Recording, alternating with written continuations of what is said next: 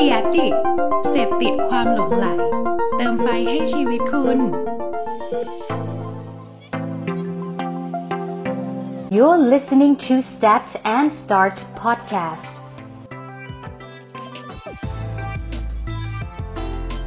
Stat and Start รายการที่จะทำให้ทุกสถิติ กลายเป็นแรงบันดาลใจในทุกการเริ่มต้น สวัสดีครับ Stat and Start นะครับรายการที่จะทำให้ทุกสถิติและข้อมูล เป็นจุดเริ่มต้นในมุมมองและการใช้ชีวิตของทุกคนนะครับวันนี้ครับอยู่กับผมอีกเช่นเคยนะครับแท็บดวิดนะครับหัวใจสำคัญของเทปนี้นะครับคือ2อสเทปที่ผ่านมาเนี่ยผมจะไปคุยเป็น stat talk นะครับกับโบนเนี่ยในหลาย ๆ เรื่องไปละ ไม่ว่าจะเป็นเรื่องของเกมบ้างไม่ว่าจะเป็นในเรื่องของ Pornhub หรืออะไรก็แล้วแต่แต่ที่ห่างหายไปพอสมควรเลยคือเรื่องของเทรนด์ นะครับซึ่งจริงๆแล้วเทรนด์กับสถิติเนี่ยมันเป็นของคู่กันนะครับสถิติที่เกิดขึ้น significant เกิดขึ้นอย่างต่อเนื่องเนี่ยมันก็สามารถจะชี้ให้เห็นถึงเทรนอะไรบางอย่างได้เหมือนกัน ซึ่งผมเป็นคนหนึ่งที่ชอบฟังชอบอ่าน แล้วก็ชอบสนใจเรื่องราวเกี่ยวกับผู้บริโภคมากนะครับ การที่เห็นรีเสิร์ชฉบับนี้จาก TCDC เนี่ย ก็เลยขอหยิบยกตรงนี้มาเล่าให้ท่านผู้ฟังฟังดีกว่า เพราะผมว่าน่าจะมีประโยชน์นะครับ TCDC นะครับเขาเจาะรหัสเทรนด์โลกนะครับ แล้วเขาก็บอกว่าปีหน้าเนี่ยในแต่ละเจเนอเรชันเนี่ยในปี 2021เนี่ยจะมีรูปแบบอย่างไรนะครับซึ่งมีผลมาจากปี 2020 อย่างแน่นอน ซึ่งเขาเนี่ยจะเจาะไปทั้งกลุ่มที่เป็นเจเนอเรชัน Baby Boomer Generation X Generation Millennials นะครับ Generation C แล้วก็ Generation Alpha ซึ่งครบอยู่พอสมควรเลยและแต่ละอันเนี่ยก็มี Insight มีความน่าสนใจไม่แพ้กันเลยนะครับ ผมก็เลยคิดว่าเออเทปนี้น่าจะมีประโยชน์กับคุณผู้ฟังแล้วกันนะครับ ซึ่ง โดยภาพรวมนะครับ TCDC นะครับเขามองว่านะครับปี 2020 เนี่ย เป็นปีที่ผู้คนทั่วโลกเนี่ยต้องเผชิญหน้ากับวิกฤตครั้งใหญ่ที่สุดเลยก็คือโควิด -19 นะครับ ซึ่งส่งผลกระทบต่อพฤติกรรมองค์รวมของคนในทุกๆเจเนอเรชันเลย ไม่ได้เกิดขึ้นแค่คนแก่ ไม่ได้เกิดขึ้นแค่คนสูงอายุ ไม่ได้เกิดขึ้นแค่เด็ก แต่ทุกคนประเชิญสถานการณ์และปัญหาแบบเดียวกัน ซึ่งมันเป็นตัวเร่ง ที่ทำให้โลกต้องเกิดการเปลี่ยนแปลง แต่การเปลี่ยนแปลงครั้งนี้มันมีผลกระทบต่อ generation gap ที่ต่างกันนะครับ เพราะนั้นในมุมของเด็กอาจจะเกิดการเปลี่ยนแปลงระดับหนึ่ง กับ baby boomer อาจจะมีการเปลี่ยนแปลงเหมือนกัน แต่เป็นอีกแง่มุมหนึ่งและมากน้อยต่างกันหรือเปล่าอันนี้เป็นความน่าสนใจในบทความอันนี้นะครับ ซึ่งผมว่าเขาทำมาได้ดีเลยแหละ นะครับแล้วก็จากโควิด -19 เนี่ยเราจะเห็นเลยว่ามันเกิดเหตุการณ์หลาย ๆ อย่างมากขึ้น ไม่ว่าจะเป็นพิษเศรษฐกิจนะครับการปิดตัวลงของกิจการมากมาย sector ที่รับผลกระทบสูงสุด ไม่ว่าจะเป็นการท่องเที่ยวนะครับสายการบินต่าง ๆ ไปจนถึงการเคลื่อนไหวทางการเมืองในหลาย ๆ ประเทศที่สอดคล้องกับสถานการณ์ทั่วโลกก็ไม่ต่างกันนะครับซึ่ง gap พวกนี้มันเกิดขึ้นเยอะมาก ๆ เพราะนั้นเขาบอกว่าปี 2021 เนี่ยอันนี้จาก research นะครับเขามองว่าภาพรวมนะครับจะเป็นปีที่เขามองว่าการอยู่กับปัจจุบันเนี่ย ให้เท่าทันสิ่งที่มีอยู่เนี่ยจะเป็นสิ่งสำคัญ คนจะหันมามองออกไปเท่าที่ระยะสายตาจะเห็นมากขึ้น และก็ลงมือเปลี่ยนแปลงช่วงเวลาที่มีค่าในมือนะครับให้เป็นต้นทุนชีวิต และให้เกิดผลประโยชน์สูงสุดพูดง่ายก็คือ การเกิดโรคภัยไข้เจ็บ และเกิดภาพรวมที่ว่ามันใกล้ตัวเรามากเนี่ยมันทำให้คนเห็น value ของ today มากขึ้นเพราะฉะนั้นการที่รีเสิร์ชตัวนี้มันชี้แบบนี้ปีหน้าเนี่ยอาจจะเป็นปีที่คนหลายคนอาจจะอยากพัฒนาตัวเอง อยากให้ความสำคัญกับช่วงเวลานี้มากขึ้น เพราะนั้นต้องลองบริหารดูแล้วว่ามันมีอะไรบ้างไหมที่จะกระทบกับมุมมองของการตลาด แล้วก็การบริหารจัดการโดยรวมนะครับ อีกอย่างหนึ่งเลยที่น่าสนใจก็คือ เขามองว่าแนวโน้มพฤติกรรมผู้บริโภคในแต่ละ generation เนี่ยน่าจะมีความต่างกันนะครับและเขาจะมีมุมของความสนใจที่ต่างกันด้วย ซึ่งเขาจะเจาะลงไปในแต่ละ generation นะครับ เริ่มจาก generation baby boomer ครับในภาพรวมของ Baby Boomer เนี่ยเขาบอกว่า Generation นี้เริ่มที่จะไม่อยากเกษียณงานมากขึ้น และก็หันมาใส่ใจเทคโนโลยีในภาพรวมมากขึ้น เข้าถึงโลกดิจิทัลมากขึ้นเช่นเดียวกัน แล้วก็เชื่อในโฆษณามากขึ้นด้วยนะครับพวกทดลองให้ใช้ฟรีอะไรแบบนี้ครับซึ่งเขาบอกว่าช่วงล็อกดาวน์3เดือนที่เกิดขึ้นจากโควิดนะครับ Baby Boomer เนี่ยนะครับจะหันมาโหลดแอปพลิเคชันในสมาร์ทโฟนแล้วก็แท็บเล็ตมากขึ้นนะครับเขาบอกว่ายอดดาวน์โหลดนะครับรวมกันเนี่ยมากถึง1.2 พันล้านครั้งทั่วโลก ซึ่งแอปที่คนกลุ่มนี้นิยมที่จะโหลดกันเนี่ย เป็นแอปเกี่ยวกับพวก e-sport ซึ่งจริงก็ตลกกันนะ ผมรู้สึกว่าตอนแรกไม่คิดว่า Baby Boomer เนี่ยจะมาโหลดแอปอะไรพวกนี้นะครับ ซึ่งเขามองว่าเกมพวกนี้แหละ มันคืออุปกรณ์หรือคือแอปพลิเคชันอย่างหนึ่งที่ทำให้คนกลุ่มนี้เข้าถึงโลกดิจิตอลได้เร็วขึ้นนะครับเพราะตรงนี้เขาเลยมองว่า Baby Boomer เนี่ย กำลังจะเปลี่ยนแปลงตัวเองไปอีกขั้นหนึ่งนะครับ และกำลังก้าวเข้าสู่วัยเกษียณแล้วด้วยนะครับ ตอนนี้เขาบอกว่ามากกว่า 50%ของชาวเบบี้บูมเมอร์เลยเนี่ยเขามองว่าเขาไม่ต้องการที่จะเกษียณ และยินดีจะทำงานต่อไปอีก 5 ปีเลยด้วยซ้ำนะครับ ตรงนี้เป็นอีกมุมหนึ่งที่น่าสนใจเลยนะครับ เพราะจริงๆแล้ว aging society เนี่ยมันก็เป็นผลรวมของทั่วโลก คนที่มีอายุเยอะเนี่ยมันน่าจะมีมากขึ้นโดยเฉพาะในประเทศไทย บุคลากร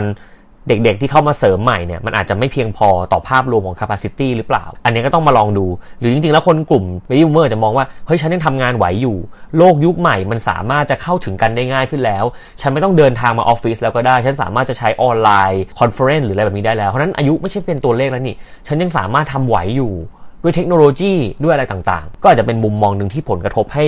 ภาพรวมเชิงจิตวิทยาของคนกลุ่มนี้เกินกว่าครึ่งเนี่ยไม่อยากที่จะเกษียณนะครับ นอกจากนี้นะครับพวกเขายังใช้ Facebook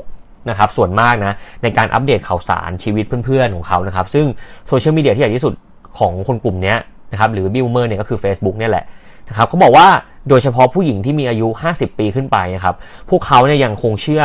คำโฆษณา หรือการโน้มน้าวจาก Facebook มากกว่ากลุ่มอื่นถึง 19%นะครับเพราะฉะนั้นตรงนี้ เขาบอกว่าคนกลุ่มนี้นะครับ โดยองค์รวมนะไม่ได้แค่ในประเทศไทยนะครับ ทั่วโลกนะครับ จะชอบโฆษณาแบบให้ทดลองใช้ฟรีมากกว่ารูปแบบอื่นๆ ดังนั้นโฆษณานะครับที่ดูน่าเชื่อถือนะครับ จะสร้างแรงจูงใจในการซื้อพวกเขาได้ เพราะนั้นมุมมองในการ approach หาคนกลุ่มนี้ อาจจะต้องมีมุมมองให้เขาได้เข้าถึงของสิ่งนั้นได้ง่าย ให้เขาได้ลองจับได้เห็นได้ experience และจริง ๆ เทคโนโลยีในอนาคตเนี่ยไม่ว่าจะเป็นเทคโนโลยีในเชิงในเรื่องของฮาโลแกรม AR VR นะครับพวก extended reality ต่างๆ เนี่ย น่าจะมีผลที่ทำให้คนสามารถจะได้รับความรู้สึกที่ทดลองได้จริงมากขึ้นโดยที่ไม่ต้องเดินมาที่ช็อป เพราะตรงนี้เราจะเห็นแล้วว่าการเปลี่ยนแปลงไปของ Baby Boomer เนี่ยน่าสนใจไม่น้อยเลยทีเดียว เราลองมาดู Generation X บ้างนะครับ Generation X เนี่ยนะครับเขาพูดถึงเรื่องของการได้รับอิทธิพลเรื่องกิจกรรมในยุคดิจิตอลเนี่ยนะครับมาจากรุ่นลูกๆ เขาบอกคนกลุ่มนี้จะได้รับอิทธิพลมากกว่า Baby Boomer นะครับแล้วก็เขาจะหันมาเข้าถึงนะครับ ภาพรวมหรืองานอดิเรกที่เป็นเรื่องราวของคนที่เป็นรุ่นลูกเนี่ยมากขึ้น ในขณะเดียวกันนะครับเขายังคงให้ความสำคัญกับเรื่องของอาหารการกินมากขึ้นด้วย เดี๋ยว detail เป็นไงเดี๋ยวเรามาฟังกันต่อนะครับเขาบอกว่า Me Time นะครับคือแนวคิดการมองงานอดิเรกของ Generation X ที่กำลังจะเปลี่ยนไปนะครับเพราะนั้นเขาต้องการที่จะมีเวลาให้กับตัวเองเขาบอกว่าชาว Generation X ถึง 49%นะครับมองหางานอดิเรกที่แปลกใหม่ให้กับตัวเอง โดยไม่คำนึงว่างานอดิเรกนั้นจะเป็นกิจกรรมในเวลาว่าง หรืออะไร ขอเพียงแค่ว่าเขาได้ใช้เวลากับตัวเองเนี่ยก็เพียงพอแล้วนะครับ แล้วเขาบอกว่าคนกลุ่มนี้จะถูก influenceจากรุ่นลูกๆมากขึ้นด้วย ในการที่จะหาชีวิตของตัวเองหากิจกรรมทำนะครับ เขาบอกว่ากิจกรรมในยุคดิจิตอลของชาว Generation X เนี่ยจะรับอิทธิพลจากยุค Millennial เต็มๆเลย ไม่ว่าจะเป็นการฟังพอดแคสต์อ่าอย่างที่เรากำลังฟังอยู่เนี่ยคนกลุ่มที่เป็น Generation X อาจจะหันมาสนใจกิจกรรมด้านนี้มากขึ้น หรือการฟังเพลงผ่าน Spotify หรือการใช้แอปฟังข่าวในมือถือนะครับหรืออ่าน feed บ้านเมืองต่างๆ ผ่านทาง Facebook นะครับเราเห็นแล้วว่าพ่อแม่ของเรานะครับหรือจริงๆอาลุง นะครับเริ่มมาสอบถามแล้วว่าเฮ้ยไลน์ใช้ยังไง Facebook ใช้ยังไง อยากจะมี Account Facebook แล้วมันมีงานอดิเรกหรือ social activity แบบไหนเอ้ยถ้าเกิดเขาอยากจะร่วมกิจกรรมบนโซเชียลทำยังไง เพราะนั้นคนกลุ่มนี้จะเริ่มเข้ามาสู่โลกดิจิทัลมากขึ้นไม่แพ้กันนะครับ แล้วเขาบอกว่าเนื่องจากชาว Generation X เนี่ยแล้วก็ Millennial เนี่ยจะขึ้นแท่นกลุ่มที่มีคนโสดมากที่สุดนะครับพวกช้อปปิ้งออนไลน์หรือการตลาดสำหรับคนโสดเนี่ยจึงได้รับความนิยมเพิ่มขึ้นเช่นกันอ่าเพราะนั้นแกลบของคนกลุ่มนี้โดย ปกติแล้วในช่วงอายุของเขาอะนะครับ ไม่ว่าจะเป็นกลุ่มที่โตหน่อยแต่อาจจะต้องเลิกลากับแฟน หรือว่าไม่ได้แต่งงานเนี่ยก็จะสามารถเข้าถึงคนกลุ่มนี้ผ่านทาง Product สำหรับคนโสดได้ง่ายขึ้นด้วยเช่นเดียวกันนะครับ Generation X นะครับยังให้ความสำคัญกับการกินอาหารมากขึ้นนะครับก็เป็นเรื่องของเฮลตี้พวกของเทรนเกี่ยวกับเรื่องของสุขภาพนะครับเขาบอกว่าโดยผู้ชายในวัยนี้จะนิยมทำอาหารด้วยตนเองมากขึ้นถึง 60%จากปี 2017 และยอมจ่ายแพงเพิ่มขึ้น 30%เพื่อซื้ออุปกรณ์เครื่องครัวที่ดีที่สุด ส่วนผู้หญิงในวัยนี้นะครับ 58%จาก 1,600 คนเนี่ย เชื่อว่าจะเลือกทานอาหารที่ถูกหลักโภชนาการ คือพื้นฐานที่ทำให้ตัวเองดูดีนะครับ และชาว Generation X เลือกดื่มไวน์ในการสังสรรค์มากขึ้น คาดว่าในปี 2022 เนี่ย ลูกค้า Generation X จะกลายเป็นกลุ่มลูกค้าสำหรับไวน์แซงกลุ่มที่เป็น Baby Boomer จริง ๆ แล้วไวน์เนี่ย ต้องเข้าใจก่อนว่าเอ่อ target ของคนกลุ่มไวน์เนี่ย ที่ชอบการดื่มไวน์นะครับ จะเป็นกลุ่มคนที่เป็น Baby Boomer ซะเยอะ เราจะเห็นเลยว่าถ้าเกิดเป็นเด็กๆหน่อยชอบกินเบียร์กินเหล้าแต่ก็ยังบางคนก็กินนะครับ แต่ในภาพรวม แต่เขาบอกว่าตอนนี้คนกลุ่มนี้เริ่มหันมาเฮลตี้มากขึ้นแล้วเขามองว่าไวน์เนี่ยจริงๆคนต่างประเทศจะมองจะชอบพูดกันว่า จริงๆ แล้วกินไวน์ดีกว่ากินเหล้ากินเบียร์เพราะไวน์มันเป็นการหมักอะไรแบบนี้นะครับ มันน่าจะมีคุณสมบัติที่ปลอดภัยมากกว่า อันนี้ก็เป็นอีกอินไซต์หนึ่งที่น่าสนใจเลยทีเดียว รวมถึงมุมที่ว่า การหันมาใส่ใจสุขภาพเนี่ยไม่ใช่แค่เรื่องของการกินคลีนละ แต่เป็นเรื่องของการปรุงอาหารเองในบ้าน ยิ่งโควิดเข้ามามีผลกระทบเนี่ยทำให้คนรู้และพึงระวังสุขภาพตัวเองเป็นอันดับหนึ่งเลยแหละในช่วงเวลาหลาย ๆ เดือนที่ผ่านมาดังนั้น การทำมุมมองของการที่ทำให้เขาสามารถจะมี healthiness ในมิติต่างๆ ได้เนี่ยก็เป็นเรื่องที่น่าสนใจนะครับรวมถึงอุปกรณ์เครื่องครัวต่างๆ ที่อาจจะขายดียิ่งขึ้นนะครับในปีหลังๆ เพราะคนนิยมอยู่บ้านด้วย อย่าลืมว่า air fryer หรือเตาทอดเตาทอดไร้น้ำมันเนี่ยก็เป็นอีกหนึ่งอุปกรณ์ครัวที่ขายดีมากในช่วงโควิดเช่นเดียวกันนะครับคราวนี้ generation millennial บ้างนะครับเขาบอกว่า generation millennial เนี่ยนะครับจะเป็น generation ที่บุกเบิกธุรกิจแบบ D2C นะครับจะเสพติดการใช้โซเชียลมีเดียมากขึ้น แล้วก็จะชอบมีไลฟ์สไตล์ที่ดูหรูหรา นะครับตรงนี้มีอะไรบ้างที่น่าสนใจเรามาฟังกันนะครับก็คือเขาบอกว่า generation ที่เป็นแบบ D2C เนี่ยคือความหมายมันคือ direct to consumer นะครับหรือ direct to customer นะครับเขาบอกว่าตั้งอยู่บนพื้นฐานการตลาดออนไลน์ จึงทำให้หลายแบรนด์เนี่ยหันมาโฆษณาสินค้าบน online platform มากขึ้นนะครับไม่ว่าจะเป็น Snapchat Instagram TikTok เพื่อให้เข้าถึงคนกลุ่มนี้แสดงว่าคนกลุ่มนี้เขาชอบอะไรก็ตามที่มันเข้าถึงเขาเลย ไม่ต้องอ้อมค้อมหา channel ที่เขาอยู่ แล้วยิงมาหาเขานะครับและคนกลุ่มนี้จะเสพติดการใช้โซเชียลมีเดียค่อนข้างเยอะ ยิ่งยิ่งใช้ยิ่งรู้สึกเหงานะครับพวกเขาจึงพยายามออกไปเที่ยว แล้วก็หากิจกรรมในช่วงวันหยุดเพื่อมาเติมเต็มด้วย การไปร้านกาแฟ การไปไลฟ์การไปใช้ไลฟ์สไตล์หรูๆ ในช่วงวันเสาร์อาทิตย์ก็จะเป็นอีกมุมมองหนึ่งของคนกลุ่มนี้นะครับ ตรงนี้เขาบอกว่าชาว Millennial เนี่ยมากถึง 77%นะครับ ชอบการถ่ายรูปเครื่องดื่ม และโพสต์ลงโซเชียลทุกๆอาทิตย์นะครับ แล้วก็เป็นตัวแปรต่อการเพิ่มขึ้นของรายได้ของร้านกาแฟและชานมไข่มุกด้วย เพราะฉะนั้นตรงนี้ผมว่า กลุ่มคนที่เป็น target ของพวกร้านเครื่องดื่ม หรือคาเฟ่เก๋ๆอะหรือโรงแรมเท่ๆอะไรพวกนี้น่าจะเป็นคนกลุ่มนี้นะครับเขาบอกว่าชาว Millennial เนี่ยยังเป็นคนเป็นกลุ่มคนที่ยึดถือเรื่องสุขภาวะสุขภาวะดีกว่าหรือเรียกว่า wellness มากขึ้นนะครับเลยทำให้เขาเนี่ยเป็นกลุ่มบริโภคที่ผลักดันสินค้าเกี่ยวกับประเภทนี้ออกมามากขึ้น ไม่ว่าจะเป็นพวกการดูแลตัวเองผ่านคอร์สออกกำลังกายอาหารคลีนนะครับตรงนี้ก็เป็นอีกเทรนด์หนึ่งที่เติบโตมาแล้วกว่า 5 ปี นะครับแล้วเขายังมองหากิจกรรมที่ช่วยปรับสมดุลชีวิตและหน้าที่การงาน พวก ASMR เนี่ยมันก็ดังขึ้นมาในคนกลุ่มนี้แหละนะครับพวกที่ฟังเสียงฟังอะไรวิดีโอเพื่อการ relax หรือว่าการเที่ยวแบบไม่พึ่งไกด์หรือหรือ slow travel พวกนี้จะได้รับความนิยมมากขึ้น อะไรก็ตามที่คุณมี value แล้วก็ทำให้ชีวิตของเขา balance ขึ้น นะครับจะเป็น trigger สำคัญสำหรับคนกลุ่ม Millennial นะครับการตกแต่งบ้านหรือที่อยู่อาศัยนะครับจึงกลายเป็นการลงทุนที่คุ้มค่าสำหรับคนกลุ่มนี้ เพราะเขารู้สึกว่านอกจากบ้านที่ต้องพักพิงแล้วนะครับยังต้องเปรียบเสมือนหลุมหลบภัย ที่ทำให้เขาสามารถจะใช้ชีวิตในแบบของเขาได้เต็มที่ในพื้นที่ที่เขาชอบ ดังนั้นอุปกรณ์ตกแต่งบ้าน ตลาดต้นไม้อะไรต่างๆเนี่ยสำหรับคนกลุ่มนี้โตขึ้นมาก เขาอยากจะมีสเปซเป็นของเขาเองนะครับ เขาบอกว่าผู้ปกครองในยุคมิเลเนียลเนี่ยจะยอมจ่ายแพงขึ้นเพื่อการศึกษาที่ดีสำหรับเจ้าตัวน้อยของเขาเนี่ยแนวโน้มการเลี้ยงลูกแบบ work family balance กำลังเพิ่มมากถึง 50%ในสหรัฐอเมริกา และมากถึง 70%ในยุโรปนะครับ ตรงนี้เป็นวิธีการทำงานของแม่ที่มีสถานะฟรีแลนซ์ที่เพิ่มขึ้นด้วยนะครับ work family balance นะครับเพราะนั้นตรงนี้เป็นเรื่องสำคัญที่ถ้าคุณเป็นเจ้าขององค์กรนะครับหรือคุณเป็นเอ่อ HR ของบริษัทใดบริษัทหนึ่งเนี่ยการ concern เรื่อง work family balance ในกลุ่มที่เป็นกลุ่มคนรุ่นใหม่ เพราะในนี้คนรุ่นใหม่มีลูกเร็วขึ้นนะครับในภาพรวมเมืองไทยด้วยเนี่ยคุณก็ต้องเริ่มคิดแล้วว่าจะทำยังไงที่จะหยิบไอเดียตัวนี้หรือ insight ตัวนี้ไปสร้าง culture ที่ดี แล้วรั้งคนเก่งๆ ที่เป็นยุค Millennial ในออฟฟิศคุณให้เขาอยู่กับคุณได้นานขึ้นนะครับ Generation C บ้างครับ Generation C เขาบอกว่าจะเป็น Generation ที่เต็มไปด้วยความกังวล และอยู่บนความไม่แน่นอนอันนี้ก็มีมีความน่ากลัวนิดๆเหมือนกันนะครับ เขาบอกว่าคนกลุ่มนี้จะเริ่มมองหาพื้นที่ปลอดภัยบนโลกออนไลน์มากขึ้น รู้สึกดีขึ้นเมื่อได้สัมผัสถึงบรรยากาศเก่าๆ ในอดีต หรือว่า nostalgia effect นะครับ ซึ่งพวกนี้ก็เป็นสิ่งที่น่าสนใจเลย เขาบอกว่า Gen Z เนี่ยจะมองหาพื้นที่ปลอดภัย นะครับเขาบอกว่าพื้นที่ community มากถึง 60%ของคนเจนนี้เนี่ยจะมีเนื้อหาเกี่ยวกับเรื่องของความปลอดภัยมากขึ้นพื้นที่หลบภัยทางความรู้สึกต่างๆ พื้นที่ที่เขามีความเป็นส่วนตัวนะครับเขาบอกว่าเด็กๆในเจเนอเรชันนี้ต้องเผชิญกับปัญหา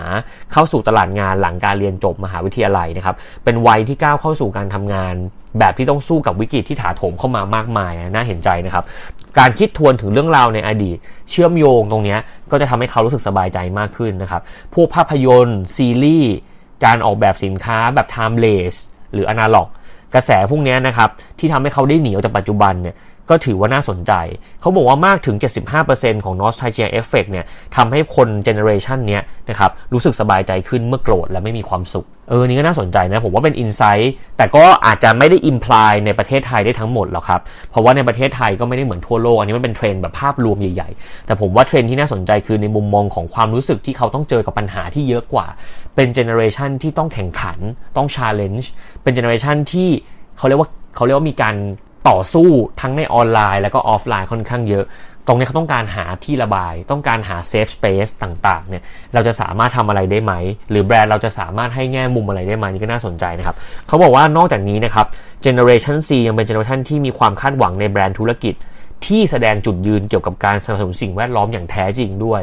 มากกว่าความยั่งยืนอีกขั้นหนึ่งแล้วนะ คือมันต้องชัดเจนแล้วว่าจะทำอะไรแค่มาบอกว่าฉันอยากจะทำอย่างเดียวไม่ได้นะครับ เพราะว่าเขาเนี่ยจะต้องเจอกับเหตุการณ์ทางด้านสภาวะแวดล้อมมากขึ้นนะครับในในอายุตั้งแต่เขาเกิดมาเลย คนกลุ่มนี้เกิดมากับความเข้าใจเรื่อง environment มาตลอด เรารู้ว่ามันเป็นปัญหาใหญ่ ๆ คนกลุ่มก่อนๆที่ตอนสมัยนู้นตอนเขาเด็กๆเนี่ย เขาไม่ได้เจอปัญหาโลกร้อนเหมือนเราในปัจจุบันเนี่ยเขาจะให้ความสำคัญเรื่องนี้น้อยกว่า คนที่เขาต้องเจอ ก็เป็นเป็นหลักปกติครับแบบคนเนี่ยถ้าไม่เจอปัญหากับตัวเองเนี่ยมันก็จะไม่รู้สึกว่าต้องแก้ แต่ในเจเนอเรชันกลุ่มนี้นะครับเจเนอเรชัน C เนี่ยนะครับไม่เหมือนกันนะครับ เพราะนั้นตรงนี้สำคัญเขาจะสนใจเรื่องของ environment และสิ่งแวดล้อมมากกว่ารุ่นพ่อพ่อแม่แม่เขาเพราะเขาอยู่กับมันมามันเป็นปัญหาใหญ่ตั้งแต่เขาเป็นเด็กเขาก็เรียนมาแบบเนี้ยเรียนมาว่ามันเป็นเรื่องสำคัญนะครับเพราะนั้นแบรนด์ที่จะเข้าถึงเขาได้เนี่ยต้องเข้าใจของเขาด้วยนะครับ คราวนี้ครับเรามาถึงเจเนอเรชันสุดท้ายแล้วครับเจเนอเรชันอัลฟานะครับเจเนอเรชันอัลฟาเนี่ยจะเติบโตมาอย่างแตกต่างจากเจเนอเรชันอื่นๆ หมดเลยนะครับเขาบอกว่าแบรนด์ธุรกิจต้องเรียนรู้และพัฒนาก้าวหน้าอยู่เสมอสำหรับคนกลุ่มนี้เลยนะครับต้องทำการบ้านค่อนข้างเยอะ เขาบอกว่าคนกลุ่มนี้เนี่ยจะได้รับมรดกตกทอด เรื่องการซื้อสินค้าที่ผลิตจากธรรมชาติเอ่อแล้วก็สามารถจะดูหรูหราได้นะครับแล้วก็เป็นกลุ่มคนที่จะ inspire จากพ่อแม่ในยุค Millennial ถึงไลฟ์สไตล์ของพวกเขาด้วย เพราะนั้นคนกลุ่มนี้จะเป็นกลุ่มที่ค่อนข้างใหม่นะครับและต้องใช้เวลาอีกสักพักในการที่จะพัฒนาคนกลุ่มนี้ให้เห็นภาพชัดว่าเขามีคุณลักษณะแบบไหนนะครับเขาบอกว่าการที่พ่อแม่ยุค Millennial นะครับต้องการจะมอบสิ่งที่ดีที่สุดให้กับลูกๆเนี่ยเจเนอเรชันอัลฟาหรือหรือชาวเจนใหม่เนี่ยจะถูกปรนเปรอไปด้วยผลิตภัณฑ์ที่ดีหรูหรานะครับดังนั้นรสนิยมของการซื้อสินค้าลักษณะที่แบบเขาเรียกว่างาน craft งานที่เป็นแบบลูกเล่นเก๋ๆหรือ branding เนี่ย จะสำคัญกับคนกลุ่มนี้มากขึ้นนะครับเขาบอกว่าพ่อแม่ของ Generation Alpha เนี่ยจะโฟกัสในเรื่องของประสบการณ์จากการเรียนรู้ ดังนั้นอุตสาหกรรมของเล่นการศึกษาเนี่ยจะเพิ่มตัวเรื่องนี้เข้ามามากขึ้น แล้วก็สามารถที่จะตอบโจทย์มุมมองการสอนหนังสือเด็กได้มากขึ้น ผมมีโอกาสไปเดินงานเด็ก Baby Best Buy หรือว่าพวกงานแฟร์เด็กนะครับ ผมเห็นเลยว่าธุรกิจการการศึกษาเด็ก ของเล่นสำหรับเด็กในยุคสมัยเนี่ยมันไปไกลมาก ด้วยนวัตกรรมด้วยรูปแบบนะครับ แล้วพ่อแม่สมัยนี้เนี่ยเข้าถึงเรื่องพวกนี้ได้มากขึ้น แล้วพยายามจะ inspire การเลี้ยงดูลูกที่เก๋ขึ้นเจ๋งขึ้นนะครับคนไทยเนี่ย influence จากเกาหลีไม่น้อยนะผมเห็นแบรนด์เกาหลีที่เข้ามาทำตลาดในไทย มาขายสินค้าเด็กในไทยเนี่ยเยอะมาก แล้วเชื่อเชื่อไหมว่าพ่อแม่ที่มีลูกเร็วๆ จะชอบเกาหลี inspiring จากประเทศเกาหลีใต้มาก ดังนั้นสินค้าเกาหลีเด็กเนี่ยโอ้โหมาเต็มมาเต็มพื้นที่แล้วก็สามารถจะสร้างยอดขายได้ค่อนข้างดีด้วยทีเดียวนะครับ เพราะนั้นตรงนี้นะครับเขาบอกว่าจากการศึกษาภาพรวมเบื้องต้นของ Generation Alpha นะครับ พวกเบื้องหลังการผลิตการ์ตูนเด็กอะ่ะเขาพบว่า 86%ของ Generation Alpha สนุกกับการออกแบบ การคิดรีเริ่ม การลงมือสร้างสิ่งต่างๆ เนี่ย ซึ่งกว่า 58%นะครับ เชื่อในเรื่องของความหลากหลายทางเพศด้วย เพราะว่าเขาเติบโตมาท่ามกลางของโลกที่มีความอีควอลิตี้มากขึ้นนะครับเขาบอกว่าการสร้างสรรค์สิ่งใหม่ ๆ จะเกิดจากความต้องการของคนรุ่นใหม่ และนำโดยคนรุ่นใหม่ หรือเรียกว่าการเคลื่อนไหวของเด็กที่มีความคิดแบบผู้ใหญ่ นะครับเพราะนั้นตรงนี้มันเห็นผ่านเหตุการณ์ต่างๆ ในบ้านเมืองเราปัจจุบันนะเด็กรุ่นใหม่จริงๆ สมัยนี้นะครับมีความคิดความอ่านที่กล้า แล้วอยากจะเปลี่ยนแปลงในสิ่งที่ดีขึ้นนะครับมีความเชื่อในของตัวเองค่อนข้างชัดเจนเลยเพราะนั้นอย่างที่บอกครับ การที่เขาจะดูแลลูกของเขาหรือ Generation Alpha เนี่ยจะต้องมีมุมของความคิดเข้าไปเยอะขึ้น จริงๆ สิ่งหนึ่งเลยที่ผมเคยทำ research มาแล้วผมว่าน่าสนใจเลยเขาบอกว่าเจเนอเรชันใหม่ๆเนี่ยจะมีความเป็นเจเนอเรชันที่ต้องการความแท้จริงมากขึ้น การที่มาแต่เปลือกแล้วมาขาย หรือการที่มาขายฝันคนกลุ่มใหม่ๆเนี่ยจะเป็นไปได้ยาก เพราะเขาเติบโตมากับโลกออนไลน์ที่เต็มไปด้วยการเข้าถึงนะครับสามารถจะมีความจริงอยู่ได้เพียงแค่กดไปที่ Google แล้วพิมพ์อะไรบางอย่าง เขาสามารถจะหาความจริงบางอย่างได้จากพันทิปในการตั้งกระทู้และถามหาความจริง เพราะนั้น แบรนด์ที่ดีในปัจจุบัน ถ้าคุณจะกลับจะจับ target คนกลุ่มใหม่ๆเนี่ยคุณจะมาชวนเชื่อเหมือนแต่ก่อนเนี่ยไม่ค่อยได้ ไม่เหมือนเจเนอเรชันที่เป็นกลุ่มผู้สูงอายุที่เขายังมองว่าการเข้าถึงเขาและให้เขามีส่วนร่วมกับแบรนด์และแบรนด์ไหนที่สามารถจะ appeal ว่าดูดีได้เนี่ยยังคงtrigger เขาอยู่ แต่เด็กรุ่นใหม่ไม่เหมือนกันนะครับ เพราะนั้นวันนี้จาก research ทั้งหมดของ TCDC เนี่ยเทรนด์โลกภาพรวมเนี่ยมันอาจจะอย่างที่ผมบอกไปตั้งแต่ช่วงต้นนะ มันไม่ได้เหมือนกันหมดในประเทศไทย แต่คุณต้องหยิบสิ่งที่มันชัดเจนเนี่ยลองไปเช็คดู ลองไป validate กับธุรกิจคุณดูว่าเฮ้ยเทรนด์โลกแบบเนี้ย point ไหนที่มันตรงกับ Data ที่อยู่ที่ออฟฟิศเรามีไหม เช่นพฤติกรรมการซื้อของคอลเลกชันของคุณ มันมีแนวโน้ม shift และดันไปตรงกับ generation นี้ แล้วลูกค้ากลุ่มนี้ก็เยอะขึ้นจริงๆในธุรกิจของคุณ นั่นหมายความว่าเทรนด์เนี้ยคุณควรจะโฟกัส จะขยาย NPD ไหม จะทำ marketing campaign เพิ่มไหมอัดฉีด promotional campaign เพิ่มไหม อันนี้ขึ้นอยู่กับคุณตีความนะครับเพราะฉะนั้นการที่เราเข้าใจเทรนด์เนี่ยมันไม่ได้หมายความว่าทุกเทรนด์จะเกิดขึ้นในไทย และไม่ได้หมายความทุกเทรนด์จะตอบโจทย์เขาเรียกว่าธุรกิจของคุณ หรือ situation ของบริษัทคุณ คุณต้องดูความเหมาะสม เก็บไอเดียตรงนี้ไปลองผสมผสานกันดูนะครับเพราะนั้นวันนี้ภาพรวมขอสรุปอีกทีนะครับ5 generation กับการเปลี่ยนแปลงนะครับ baby boomer นะครับไม่เกษียณงานละ อยากจะใช้อยากใช้ชีวิตการทำงานที่มากขึ้น หันมาใส่ใจเทคโนโลยีดิจิตอลมากขึ้น เชื่อโฆษณาที่ให้ทดลองฟรี generation X นะครับได้รับอิทธิพลกิจกรรมยุคดิจิตอลมาจากรุ่น millennial หรือรุ่นลูกๆหลานๆนะครับต่อมานะครับให้ความสนใจกับอาหารการกินมากขึ้น การทำอาหารที่บ้านหรืออะไรก็แล้วแต่ generation millennial ครับเป็นกลุ่มคนที่บุกเบิก D2C direct to consumer หรือ direct consumer นะครับเขาจะเล่นโซเชียลมีเดียหนักขึ้นนะครับทำการตลาดรูปแบบใหม่ๆ มากขึ้น และก็ชอบใช้ไลฟ์สไตล์ที่มีความหรูหราในมิติของเขามากขึ้น